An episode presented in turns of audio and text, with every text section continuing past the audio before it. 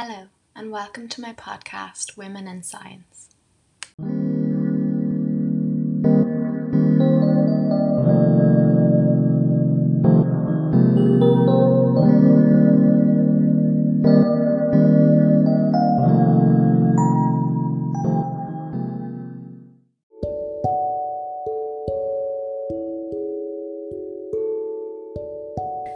Over the next few episodes, I'll be discussing various women who have made huge contributions to the world of science.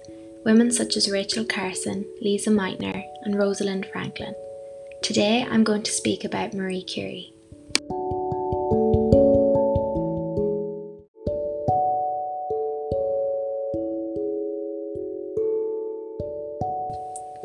Marie Curie was a French scientist born in Poland in 1867.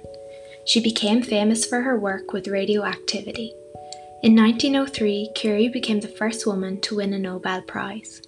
She and her husband were awarded the Nobel Prize in Physics for their studies of radiation. Her work led her to discover two new elements. She named them radium and polonium. In 1911, Marie also received the Nobel Prize in Chemistry for her discovery of radium and polonium and for her work studying the chemical properties of radium. In doing this, she became the first person to win a second Nobel Prize. She died on the 4th of July 1934 of leukemia. Her cancer is thought to be the result of years of exposure to radiation. Today, she is remembered as a dedicated and influential scientist.